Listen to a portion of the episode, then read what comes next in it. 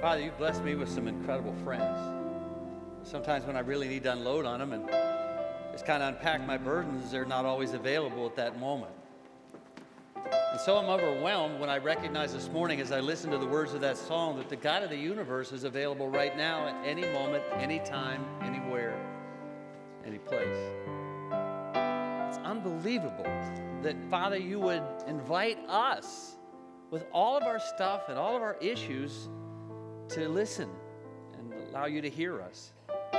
Thank you for inviting us to your table, for calling those of us who know you as Savior, sons and daughters of the living God.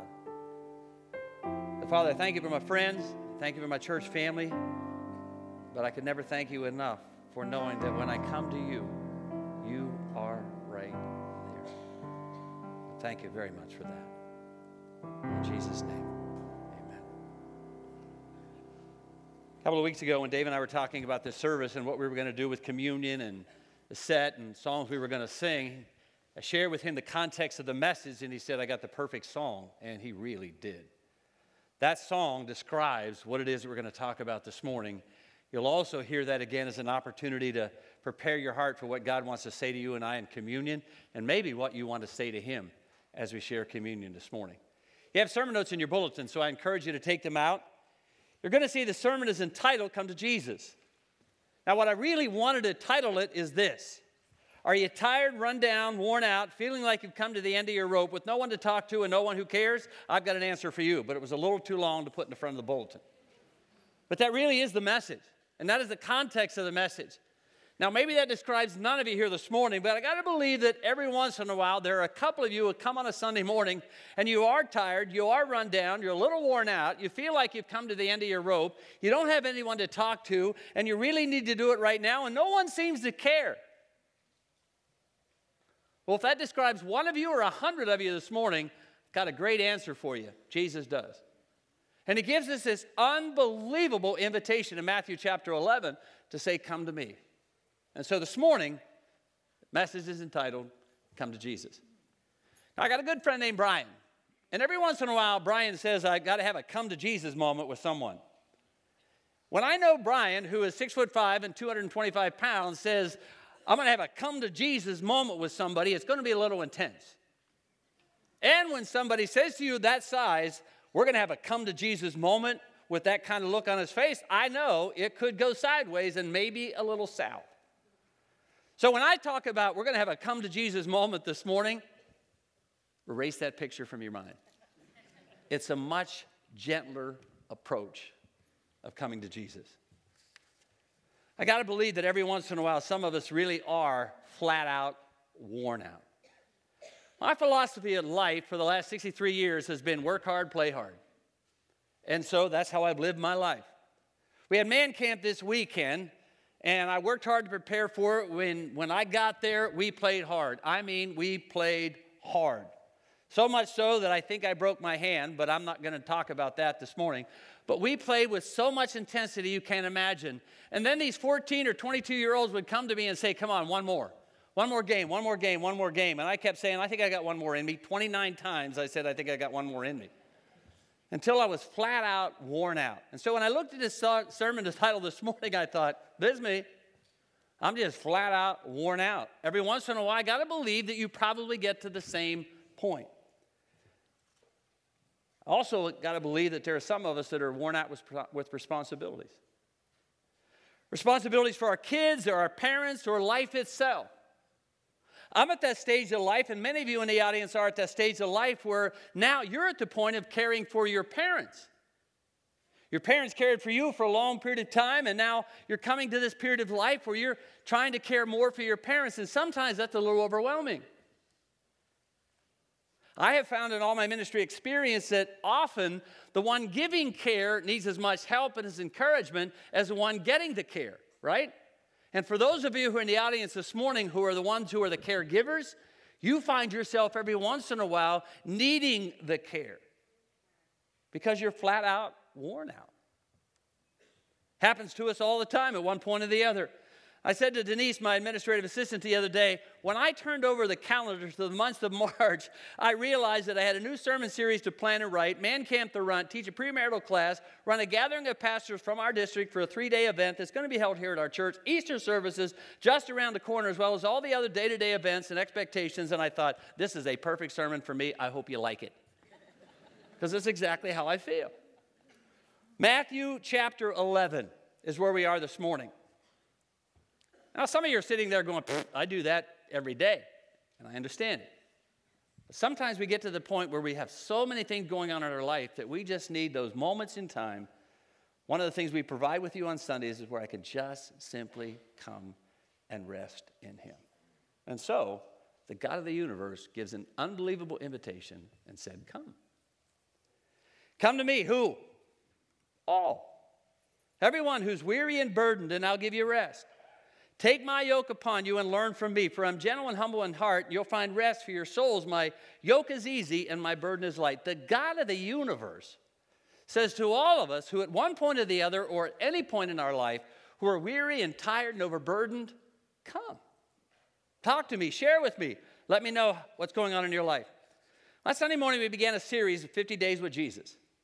Now, I'm not going to take time this morning to go through all that builds up to this section of Scripture, but sometime this afternoon and this week, just go through Matthew alone and look at all of the events that build up in Jesus' life till he gets to this point in Matthew chapter 11 when he says, Come to me, all you who are weary and heavy burdened, and I will give you rest. If you just look at some of them, you'll see in the very beginning of that section, he preached what you and I know as a Sermon on the Mount. Hundreds, maybe thousands of people gathered in that particular context. And when you read those few verses, you probably have realized that this may have not been just one message. I mean, there's a lot of things that Jesus unpacks in that very first message, and he empties himself and shares himself to helping others understand what it is he came to do and what he's here to provide. And then he healed a variety of people as you walk through those pages. He bailed his disciples out of the storm. He took on the power of Satan. He raised a dead girl back to life. He commissioned and sent out his disciples to do ministry, which certainly infers that he spent time preparing, training, and warning them about what they're up against. Now, you look at any of those in and of themselves, and then you pack them all together, and you realize this is a guy who probably himself is tired and weary. Any one of those are going to wear you out. Healing drains an individual. Dealing with Satan drains an individual. Counseling drains an individual. Teaching and preparing and trying to help others understand what it is they are asking God to do or what it is God's asking them to do. And you also realize Jesus recognized he had a short three year window to do everything he came here to do to prepare his disciples to take on after he left. And so he is pouring himself out, pouring himself out in every imaginable way he possibly can. A number of years ago, we were in three services in our old sanctuary, and I still talk to guys today who are doing four or five on a weekend, and I said, I don't know how you do it. By the time I finished with the third service in there, and someone would come up to talk to me after the service and want prayer, I find myself or found myself sitting on the edge of the stairs because I couldn't stay standing up. It just drained me to continue to pour out energy. Hope you realize I put a lot of time and a lot of effort and a lot of energy into a message. And then when you do it three different times, you feel drained. Here was Jesus in that context doing it over and over again, trying to help them understand all that he was and all that he came to do. Any one of those themselves would have drained him. And then all of a sudden, right before this section here in Matthew that we read a moment ago, you see this where Jesus finds out that his forerunner and closest relative, John the Baptist, was in jail and asked one of the most unbelievable questions in all of Scripture. It's in Matthew chapter 11, verse 1 and 2. After Jesus finished instructing his 12 disciples, almost after he finished doing all of this, he went out from there to teach and to preach. He's still doing it. When John, John the Baptist, his cousin John, who was in prison, heard about what Jesus was doing, deeds of the Messiah, he sent his disciples to ask him, Are you the one who is to come? Or should we expect someone else? Now, maybe you've read that a dozen times, but every time I read that, I'm going, John, John, why would you ask that kind of question? John, were you not there when Jesus came down and you said, There he is, he's the one? John, you were the one that said he was the one who was to come. John, you were the one who said, Here he is, the Messiah. I can't even reach down and untie his shoes. No matter what you think I can do and what you think I've done, here is the one. And now, for a moment in time, after everything you've seen God do, you find yourself in prison and you ask the question, Are you the one? John, sit down and have a conversation because I believed you when you said he was the one. And now you have a question like that? John, what kind of question is that? I'd have taken John back to Matthew in the beginning and I said, John, you're the one who said it. Why don't you believe it now? How could you ask that kind of question? You of all people. And then I found myself being really, really honest with myself and recognizing there were times in our life when what we hoped God would do and what we prayed God would do and what He did didn't match. Ever been there? That what you hoped God would do, what you prayed God would do, and what He actually did didn't match. You may have never had the boldness of John to say, Are you who you said you were or not? But I got to believe that every once in a while you at least had the question. And Jesus answers it in a variety of ways. And to those of us who have those kinds of questions, and to those of us who have unanswered prayers, Jesus says, What? Come. Talk to me. Tell me what's going on in your life. You're tired, you're weary, you're weighed down. So come. And why come to him? Of all people, why come to him?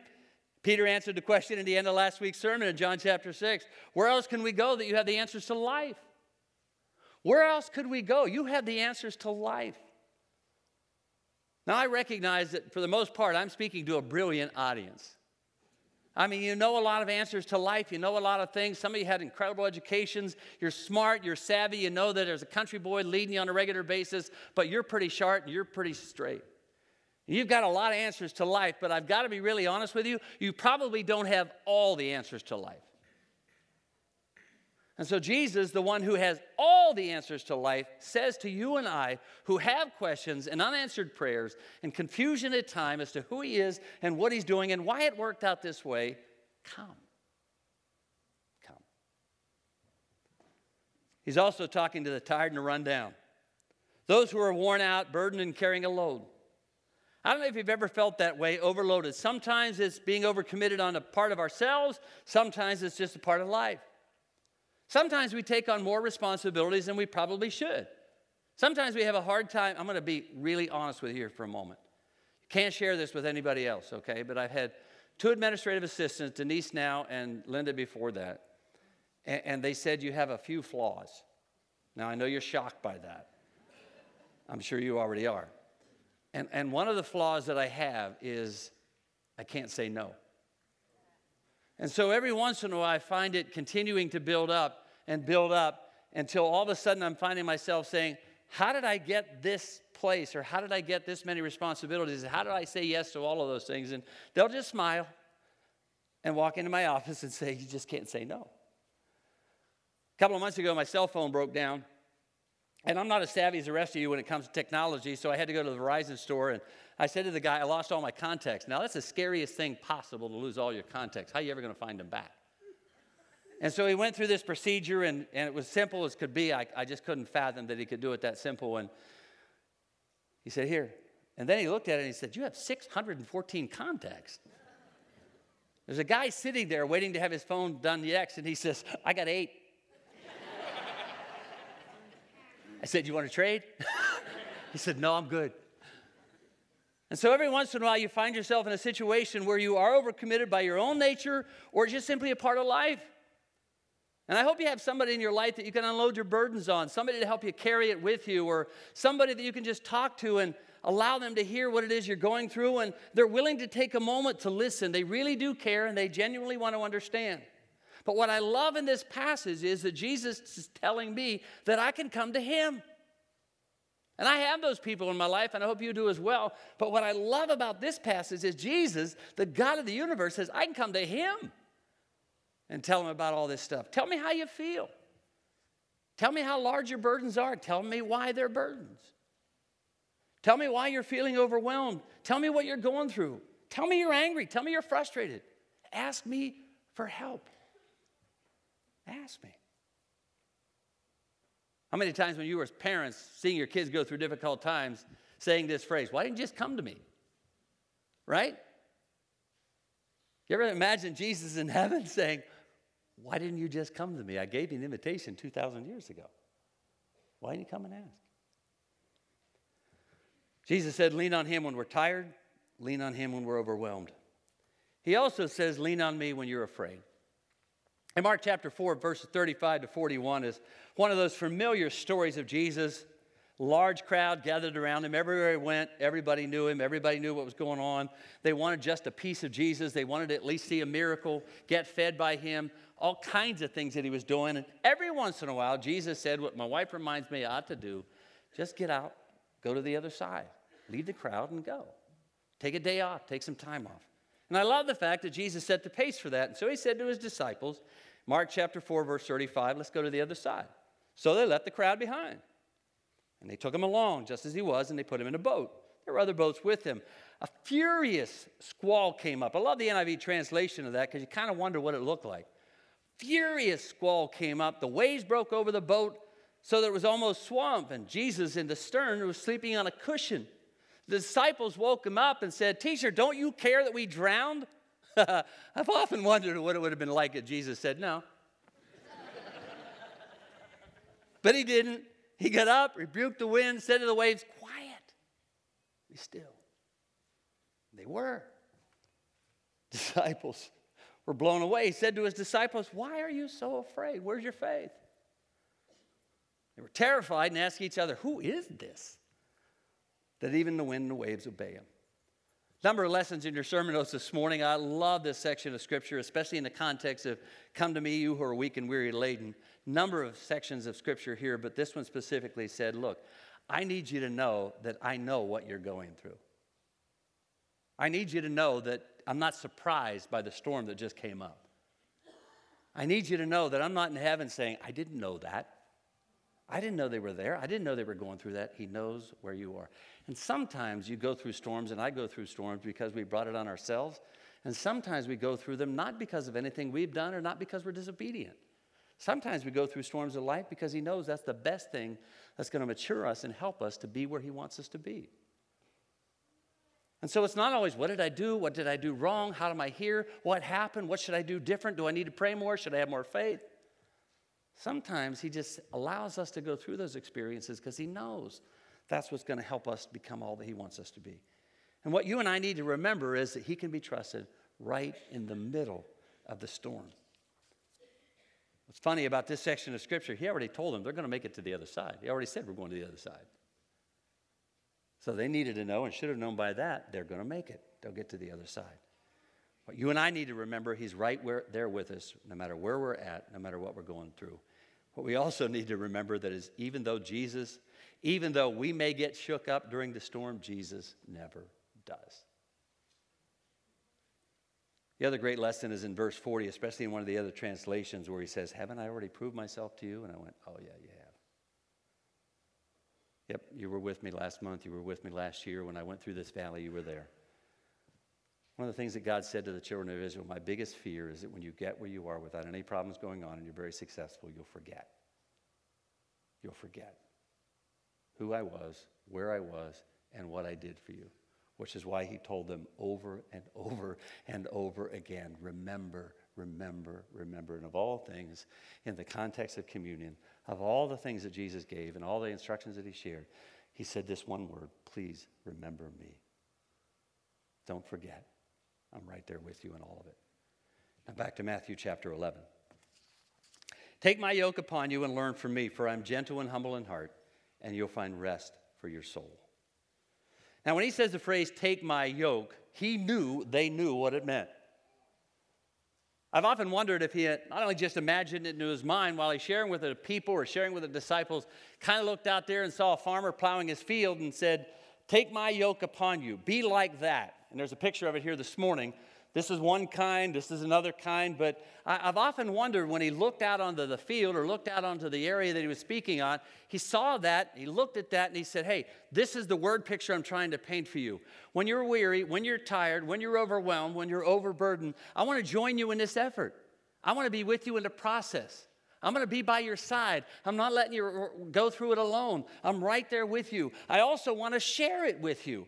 And so when I look at this context here, I realize that he's painting a word picture in your sermon notes to help them understand that he's there to help them with the burden and also to be right beside them. So later on in his ministry, when he said to his disciples, You need to know I'm not staying here in physical form forever. I'm leaving, I'm going back to the Father from which I came. But I won't leave you alone. I will send you my Holy Spirit, the Paraclete, who will walk right beside you. So, no matter what you go through, no matter where you're at in life, I need you to know you will never, ever be alone. And so, when Jesus paints these word pictures for us, we need to understand they're just as real when He said them as when we live them today. Now, I've got a beam up here this morning, and, I, and, and it's pretty heavy.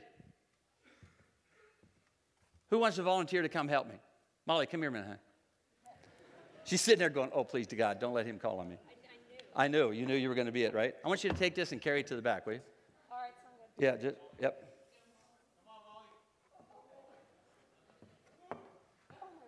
Okay. Hey, hey, hey. What, what if we did this? Oh, yeah. Oh, that'd be a lot easier? Yeah. All right, set it down. Thank you. Now, if I were to ask you to pick that up, carry it out, get down Mercer Street, get on Route 8, go north till you get to Slippery Rock, you'd probably have a hard time doing that, right? But if the two of us did that, it would take us three days to get there, but we could do it a whole lot easier, right? So when Jesus said, Look, I don't want you to carry your burden alone. I don't want you to feel like you're going through life alone. I want you to know that I'm there to help you carry it. I'm not going to always take it from you. I'm not going to say, Go sit down. I'll take it here. You got to come to me. You've got to have an action. You've got to take a step. But if you come to me, I'll carry it with you. We'll go together. So don't carry it alone. Let me know what's going on in your life. As a little sidebar to this, Coz and I were talking the other day, and Jesus uses that yoke example in a whole other context, actually through the Apostle Paul when he talks about getting married. And he said, Look, I'm, I'm, I'm telling you out of love and tenderness, don't be unequally yoked with a non believer because you won't be going in the same directions. Little Coz, come up here a minute, bud. Come all the way over here, all the way up front, down this way. All right. All right. You love to be up front like your daddy, right? Yeah. Seriously I seriously think you want to pick it up. Go ahead, carry it out of here.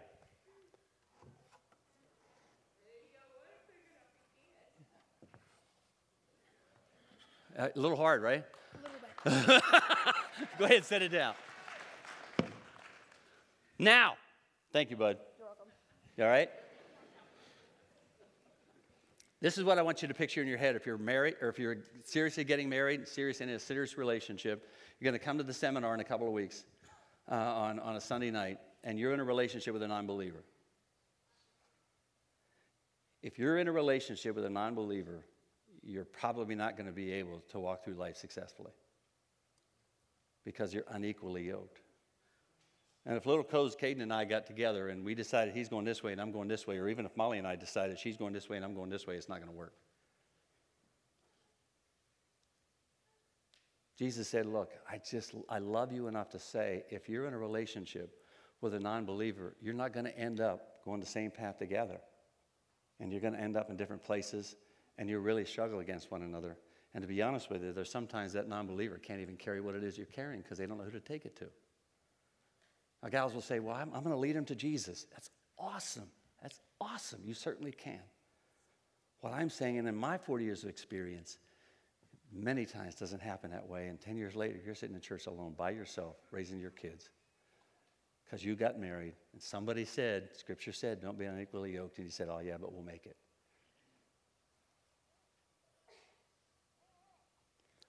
There's so many incredible word pictures that God uses in His Word to help us understand why it's so important that we come to Him and learn from Him, which is the next section of the Scripture.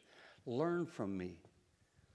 It infers that this verse is a process, that I'm willing to spend time with Him. I'm willing to listen to Him. When He said, Don't do that, don't do this, don't go down that road, don't go down that path, it's going to hurt you in the end, please listen to me. It means that if I'm going to learn from him, I'm willing to listen to him. I'm willing to understand what it is he says. Sometimes it may be uncomfortable, but he knows me best and he knows what's best for me, and he wants me to get on the right path so that I fully understand that. And what I love about him in this section of scripture is that he makes me feel comfortable that I can come to him. He said, I'm gentle and humble in heart. Sometimes we have this image in our head that if I mess up or I go through difficulty, if I'm carrying too many burdens or it's really deep in my life and I'm down at the end of my life and I'm flat out, worn out, tired, and all those kind of things, and, and that I come to Jesus and, and I want to unload on him, he would say, See, I told you you couldn't do it. See, I told you you shouldn't have gone there. I told you, what were you thinking? And what I love about Jesus in this context is he doesn't do that at all. He said, Look, come to me. I'm gentle and tender, and I will listen and understand. Write down Luke 15 somewhere in your sermon notes, the most amazing story. I think the kids even learned about it this morning. The story of the prodigal son and the prodigal father's response to that prodigal son. He got up one day and said, I've had it, I'm done. I want my inheritance and I want it now. Takes it and goes and blows it all. At the end of that story, he finds himself saying, What did I do? The servants at my father's house eat better than what I'm eating right now. And then he says an amazing phrase I've sinned against you and against him. And he recognizes and understands the context of that. And then he heads home. What fascinates me about the story, and I so wish God would give me insights on that, is to how long it was from the time the son actually left till he came home. And how many days that father stood there waiting and looking down the road, waiting for his son to come back? A day, a week, a month, a year?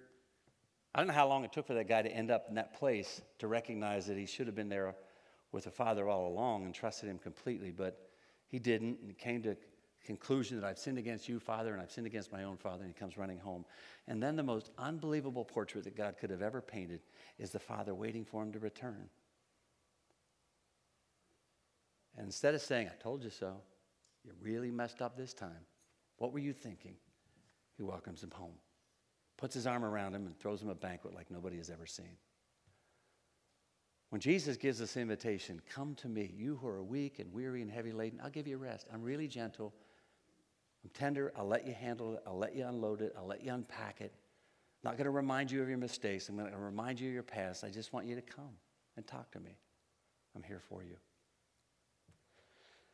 The other phrase that stands out in this message is the end, when it says, And you will find rest for your soul. You can find rest for your body. And we all lost an hour's sleep last night. No matter how hard we tried, we still lost an hour's sleep, and all of a sudden it's gone. By the time I got home from man camp, I was weary and exhausted. It was. Went downstairs and went over the sermon for a couple of hours, and I came up. I mean, I'm, I was actually shot. And so I got some a little bit of rest, and this afternoon I'll probably take a nap, and I'll sleep tonight sleep really hard, and, and uh, tomorrow's my day off, so what a blessing from God and all that kind of stuff. I can find rest for my body, but rest for your soul is a really profound phrase. And what I love about him is you can find rest for your soul. If I were to ask you this morning how you doing, you'd probably say, okay, maybe you would share with me your stuff. But if I were to ask you this morning, how's your soul? That has to be a different answer. And what Jesus says, if you do everything that I said to you in this context here, if you come, if you unload, if you unpack, if you let me join you in this effort, if you burden or you uh, connect yourself with me, be willing to learn from me, listen to my voice, listen to my word, be obedient to that, I will give you rest for your soul. You can't find that anyplace else. No matter where you're looking, no matter where you're going, no matter what you're looking after, it will not provide you rest for your soul but Jesus. And so, if I were to ask you this morning, how's your soul? You may have a different answer than, fine, okay. And if it's tired, if it's weary, if it's run down, if you're at the end of your rope and no one to listen to and no one seems to care, Jesus said, Come on, talk to me. The God of the universe, seeing us as we are, invites us into his presence. Max Lucado, in his book Next Door Savior, I think it is, tells an incredible story of Penny and Alan, who adopted two little girls, Selena and Destiny. What was unusual about them is they were both cocaine babies who would never, ever live, probably beyond a year or two, but would never survive never move, never touch them, never listen to their voice, never hear them respond. And the pastor walked out of that setting said, Who would do that? I mean, who would look at these two children who will never survive life, let alone be able to do what normal children are able to do, and to say, I'll take them? I'll take them. And then I was reminded of the Word of God in Ephesians that we studied a long time ago. Even while we were yet sinners, he says in Romans, in Ephesians, when he said, You who were dead, who had absolutely no hope, I invited you in, allowed you the opportunity not just to sit at my table, but be called sons and daughters of the living God. And so that one who sees all of our stuff and all of our flaws and all of our issues says to you and I, Come on. Come. Tell me what's going on in your life. Tell me where you're hurt. Tell me why you're tired. Tell me what you're frustrated with. Tell me what you're thinking when the prayer that you prayed didn't come out as you thought it would or hoped it would. Tell me what that's doing to you. Tell me what you're struggling with. Tell me how lonely you are. Tell me how you're wrestling with the issues in school and how you're trying to find where you fit in life, how you want that. You don't want to be unequally yoked. You want that mate from God. Because you haven't found him yet. You haven't found her yet. Talk to him about that. This morning, before we share communion, we're going to do just that. I want to give you two minutes, just a couple of minutes, to just spend some time with Jesus. He invites you to come, so take him up on the invitation. Tell him when you're tired, tell him when you're weary, tell him what you're wrestling with. But come and talk to him. When that couple of minutes is up, then I'm going to invite the communion stewards to come down and we'll share communion together. But between now and then, listen to his voice and let him listen to you.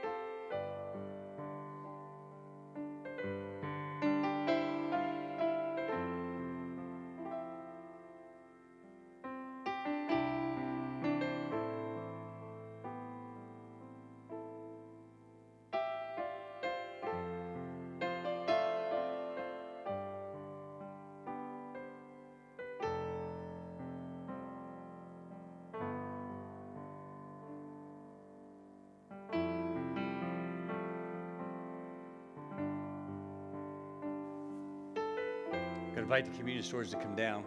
And you're going to notice, if you've not been here before, that the bread and the cup are in the same tray. So help the neighbor beside you take the bread, take the cup, the same time it goes through. Wait till everybody is served, and then I'll come back up and lead you to partake of it.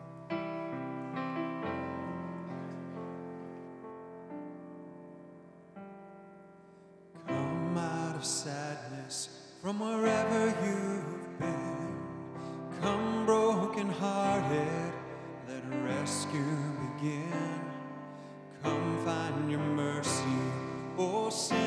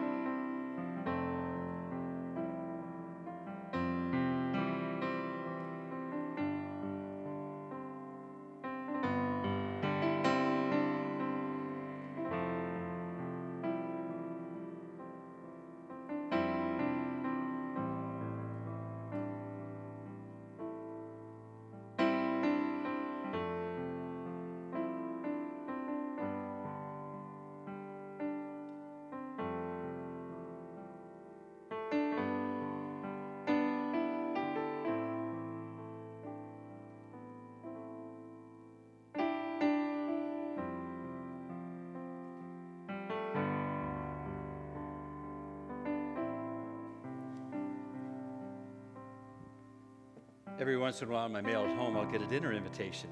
It's not from somebody I know, it's an invitation to have them talk to me about my retirement or what nursing home I want to go to when it's all said and done. And every time I look at one of those, I think, as wonderful as that invitation may be at that stage of my life, this is the invitation of all time. That the God of the universe invites you to the most amazing banquet table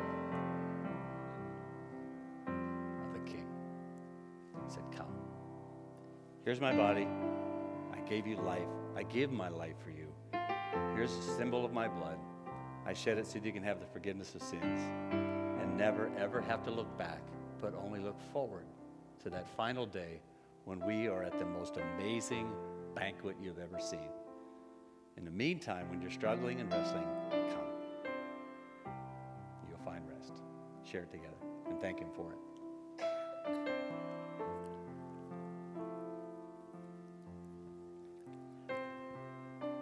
Father, I always stand at this point just overwhelmed with gratitude for what you've done and for the invitation you give. And that the God of the universe invites us to come. It's overwhelming. And so thank you for the invitation. Thank you for what you provide. Thank you that you really do have all the answers to life. Where else would we go? You're the one.